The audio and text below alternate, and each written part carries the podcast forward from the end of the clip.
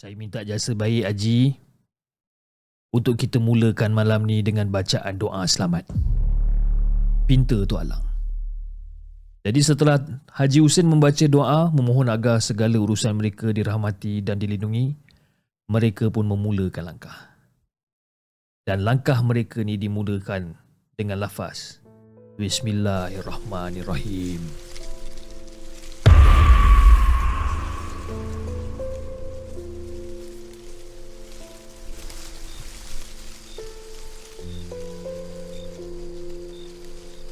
Hanya kita saja yang akan berdepan dengan setan-setan tu.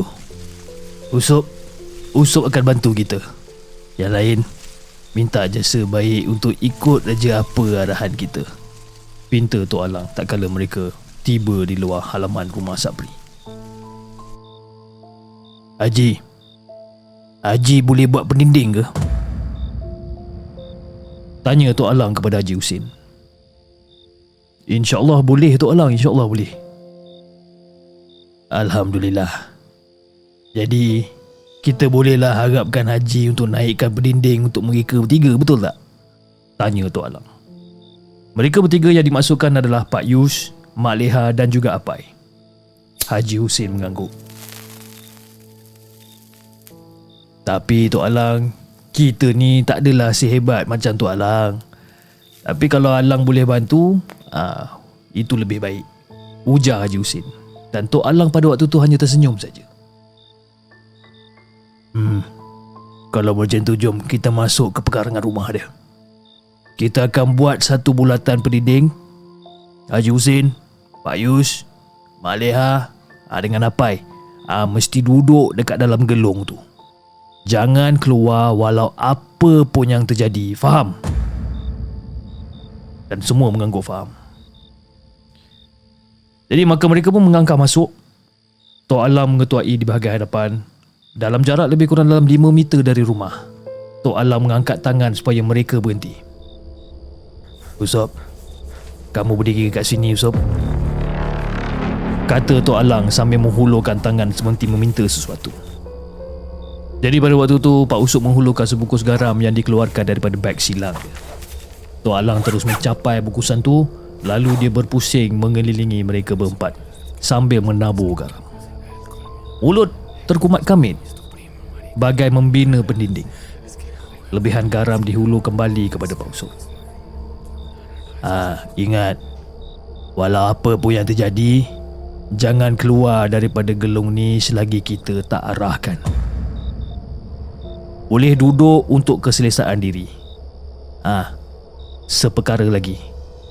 Jangan tegur apa benda yang kamu semua nampak. Ujar Tok Alang pada waktu itu. Sekali lagi mereka mengangguk faham dan mereka faham dengan arahan daripada Tok Alang. Pak Usop menghulurkan sebotol air mineral kepada Haji Husin. Haji Husin, ini air mineral ni kod-kod kalau emergency nanti. Bisik Pak Usop sambil tersengih. Habis Pak Usup? Pak Usup tak nak guna air ke? Tanya Haji Husin. Pak Usup pada waktu tu menggelengkan kepala sambil menyelup beg dia. Haji Husin saya ada lagi sebotol ni lah Katanya sambil menunjukkan sebotol lagi air. Usup Mari ke sini. Ajak Tok Alang yang sudah tersedia berdiri dekat depan tangga. Jadi pada waktu tu Tok Alang memulut tubuh Dia membacakan sesuatu Pak Usuk pula menghulurkan sebungkus ladi hitam. Tok Alang terus menyeluk tangan kirinya ke dalam bungkusan tu. Usop, dia dah tahu. Tok Alang telah bersedia dengan segenggam ladi hitam dekat tangan kiri dia. Dan pada waktu itu, pintu rumah terbuka dengan sendirinya. Dan secara tiba-tiba datang satu angin yang sangat kuat menghembus ke arah mereka. Angin itu menderu seperti ribut. Lalu datang bau hanyir darah bertebaran di seluruh kawasan. Mereka yang berada dekat dalam bulatan tu terpaksa menutup hidung mereka kerana bau yang amat busuk. Mak Leha pada waktu tu hampir muntah.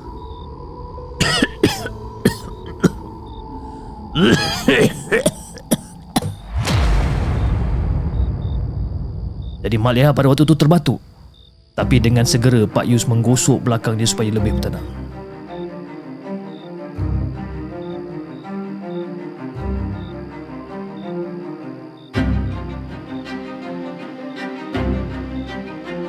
Naik. Datang satu suara daripada dalam rumah yang sangat-sangat menyeramkan.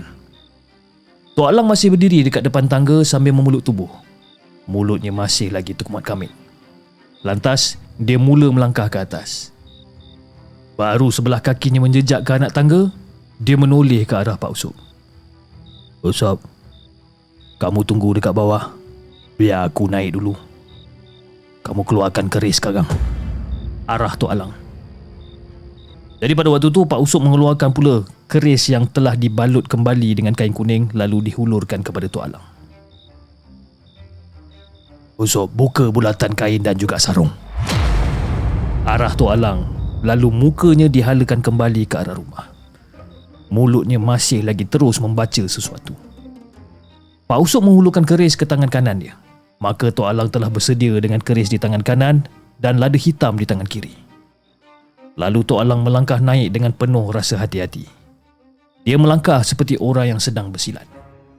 Apabila dia tiba di muka pintu, dia terus melangkah laju terus masuk ke dalam tengah rumah. Bergendang bunyi lantai papan dek kerana langkah laju Tok Alang. Dan Tok Alang terus bersedia dengan kuda-kuda silat dia. Kedua belah tangan disilang ke hadapan dada dan pintu pada waktu itu tertutup dengan sendirinya. Keadaan terus menjadi gelap gelita.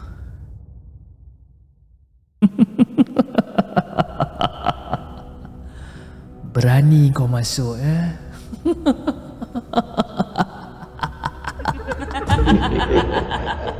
Datang satu suara perempuan yang amat menyeramkan. Hei, mana Sabri? Bentak tu Alang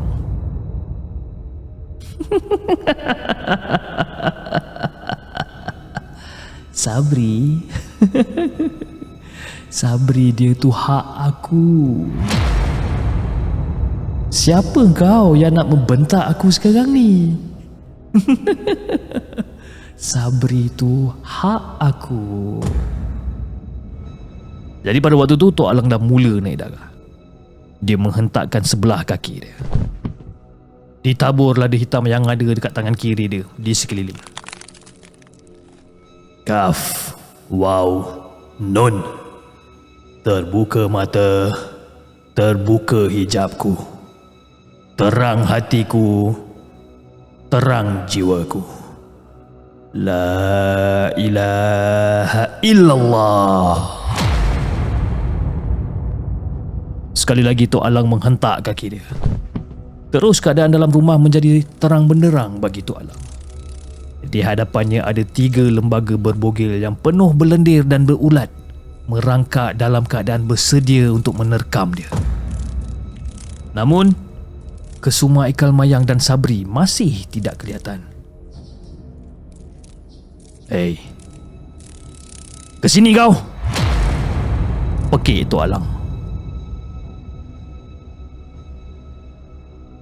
Jadi mereka yang ada di bawah dapat mendengar bunyi riuh pikuk dekat atas rumah. Apai dan Mak Leha asyik menggosok-gosok tengkuk mereka kerana bulu roma yang sentiasa merinding. Angin bertiup agak kencang. Kedinginannya menusuk hingga ke tulang sumsum. Abang, belum sempat Mak Leha bercakap, Pak Yus menekup mulutnya supaya jangan ditegur. Mak Leha mengangguk faham. Tok Alang meliang liuk mengelak tekaman dari ketiga-tiga makhluk itu. Dia merapatkan genggamannya ke mulut lalu dibacakan sesuatu. Hei, setan jijik! Lalu dia lempar lebihan ladi hitam yang masih ada ke arah ketiga mereka. Menggelupur mereka di atas lantai. Terbit asap-asap nipis dari tubuh badan mereka yang menjijikkan. Sakit. Sakit. Mereka menggeliat kesakitan seketika lalu cuba untuk bangkit kembali. Hei, kamu syaitan yang banyak merosakkan manusia. Ujar Tok Alang sambil memegang kerisnya yang ditegakkan ke hadapan muka. Mulutnya membaca sesuatu lalu ditiupkan ke mata keris. Pintu rumah kembali terbuka dengan sendirinya.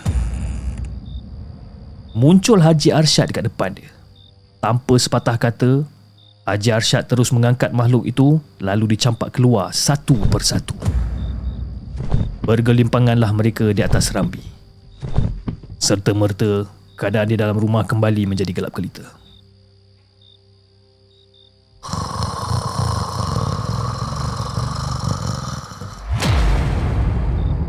Mereka cuba untuk bangkit untuk menerkam kembali Tok Alang.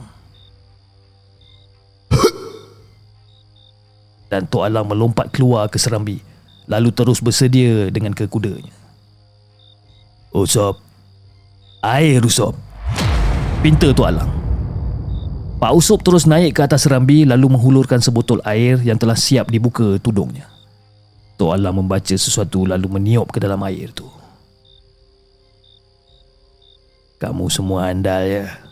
Ah, Kamu semua andal? Katanya sambil menuang sedikit air ke tapak tangan. Ah, Kamu semua andal ya?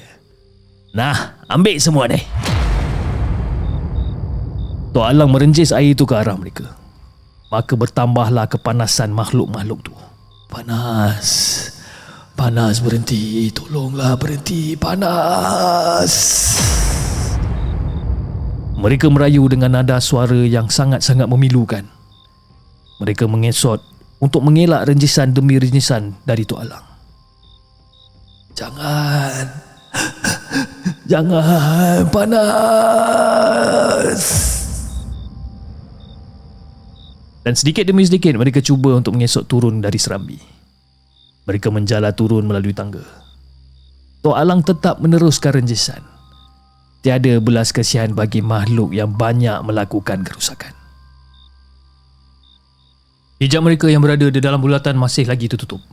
Penglihatan mereka masih lagi melihat tiga wanita cantik termasuklah arwah isteri Sabri yang kelihatan sangat muda sedang mengensot turun dari tangga. Mak. Apai secara tak sengaja telah menegur. Perlahan-lahan dia melihat ketiga-tiga wanita yang menjala turun dari tangga itu berubah menjadi makhluk yang sangat mengerikan.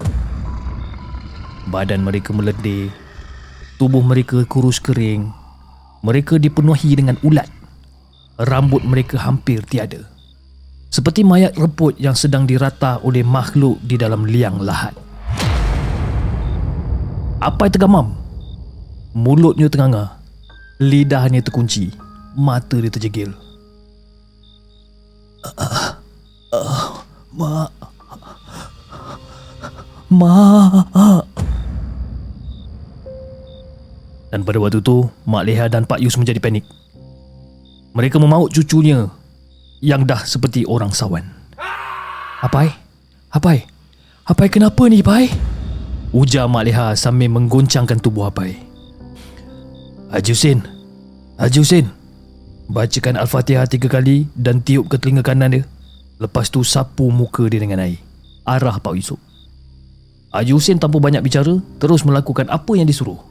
Selepas tu Apai pun kembali Seperti sedia kala Namun Apai terlihat seperti orang yang telah hilang tenaga Tok Alang masih lagi meneruskan renjisan demi renjisan sehinggalah ketiga-tiga makhluk tu berada di tengah-tengah halaman. Pak Usop mengikori Tok Alang dari belakang. Usop, bagi aku garam lagi. Pinta Tok Alang. Pak Usop segera menghulurkan apa yang dipinta. Tanpa banyak bicara, Tok Alang menabur garam tu di sekeliling makhluk tersebut seperti mana dia menabur garam di sekeliling mereka yang lain. Lantas, Tok Alang duduk bersila di luar bulatan keris dipacakkan di hadapannya. Haji Arsyad kelihatan berdiri di belakang Tok Alang. Hanya dia saja yang mampu melihat Haji Arsyad pada ketika itu. Malah, Pak Usop juga tidak sedar yang dia sedang berdiri di sebelah Haji Arsyad. Hei, kamu dah tak boleh nak ke mana-mana lagi. Sekeliling kamu telah aku pagar. Langit pun tak terima kamu. Tanah pun tak inginkan kamu. Sekarang kau bagi tahu aku. Dekat mana Sabri? Aku tak tahu. Aku tak tahu. Okey, salah satu makhluk tu. Oh, kau degil ya? Nah! Tok Alang mencabut kerisnya lalu ditikam kembali ke tanah. Tak kala keris tu dipacak ke tanah, Haji Arsyad menghentak kakinya ke bumi. Serta merta ketiga-tiga mereka memekik. Sakit.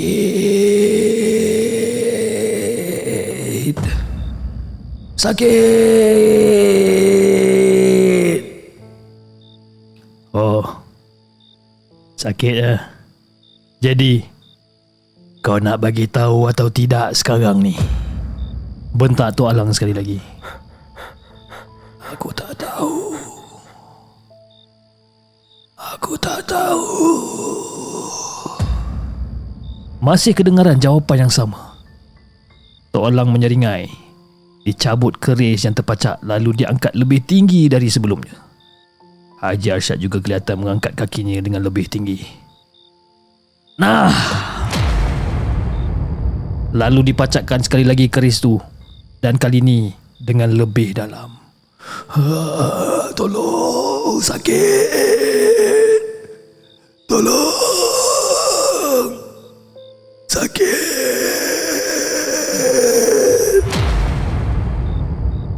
Dan pada waktu itu mereka merayu. Tok Alam mengangkat sekali lagi kerisnya. Kali ini tiada lagi soalan. Dia hanya ingin terus menyeksa makhluk-makhluk durjana ini. Nanti, nanti, nanti, nanti. Nanti jangan seksa kami.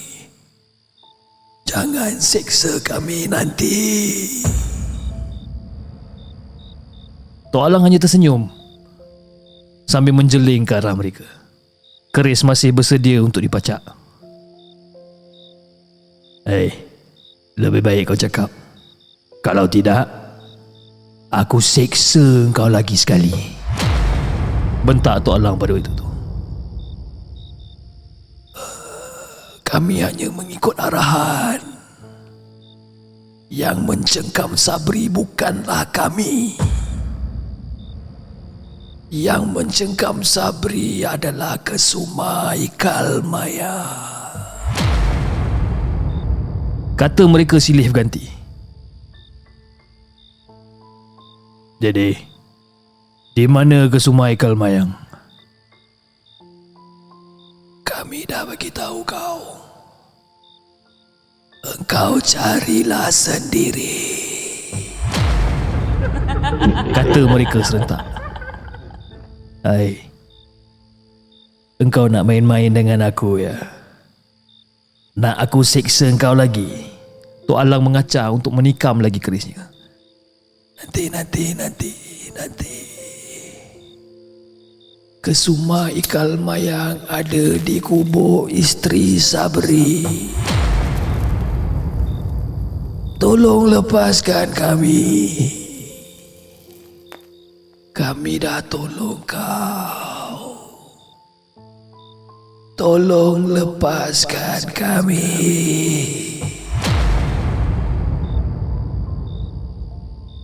Tok Alam bingkas berdiri bersama keris di tangan. Dia ketawa kecil. Jika kamu semua sentiasa menyesatkan dan memperdaya manusia, maka aku juga tak perlu merasa belas kesian kepada kamu semua ni. Apa maksud kau? Kau tipu kami. Kau lepaskan kami. Dan Tok Alang tak menghiraukan kata-kata mereka. Dia lalu membuka langkah silat.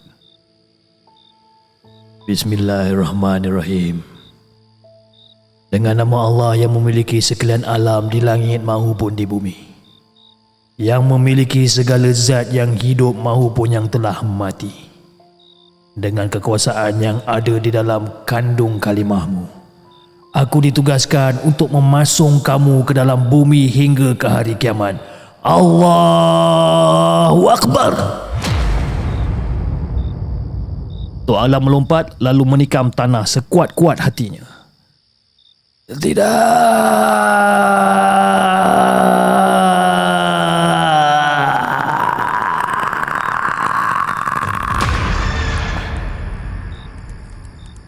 Mereka memekik Lalu dengan sekelip mata, mereka hilang dari pandangan. Kelihatan tanah di dalam bulatan itu mengeluarkan asap tebal lalu hilang seketika kemudian. Tok Alam berdiri kembali lalu menjeling ke arah Haji Arsyad. Dia mengangguk sebagai memberi isyarat untuk teruskan ke langkah seterusnya. Tok Alang menarik bahu Pak Usop. Usop, aku dengan Haji Arsyad akan ke tanah penguburan. Kamu jalan dulu bersama mereka semua. Aku akan seru Datuk Panglima sebentar nanti. Mereka tak boleh melihat Datuk Panglima.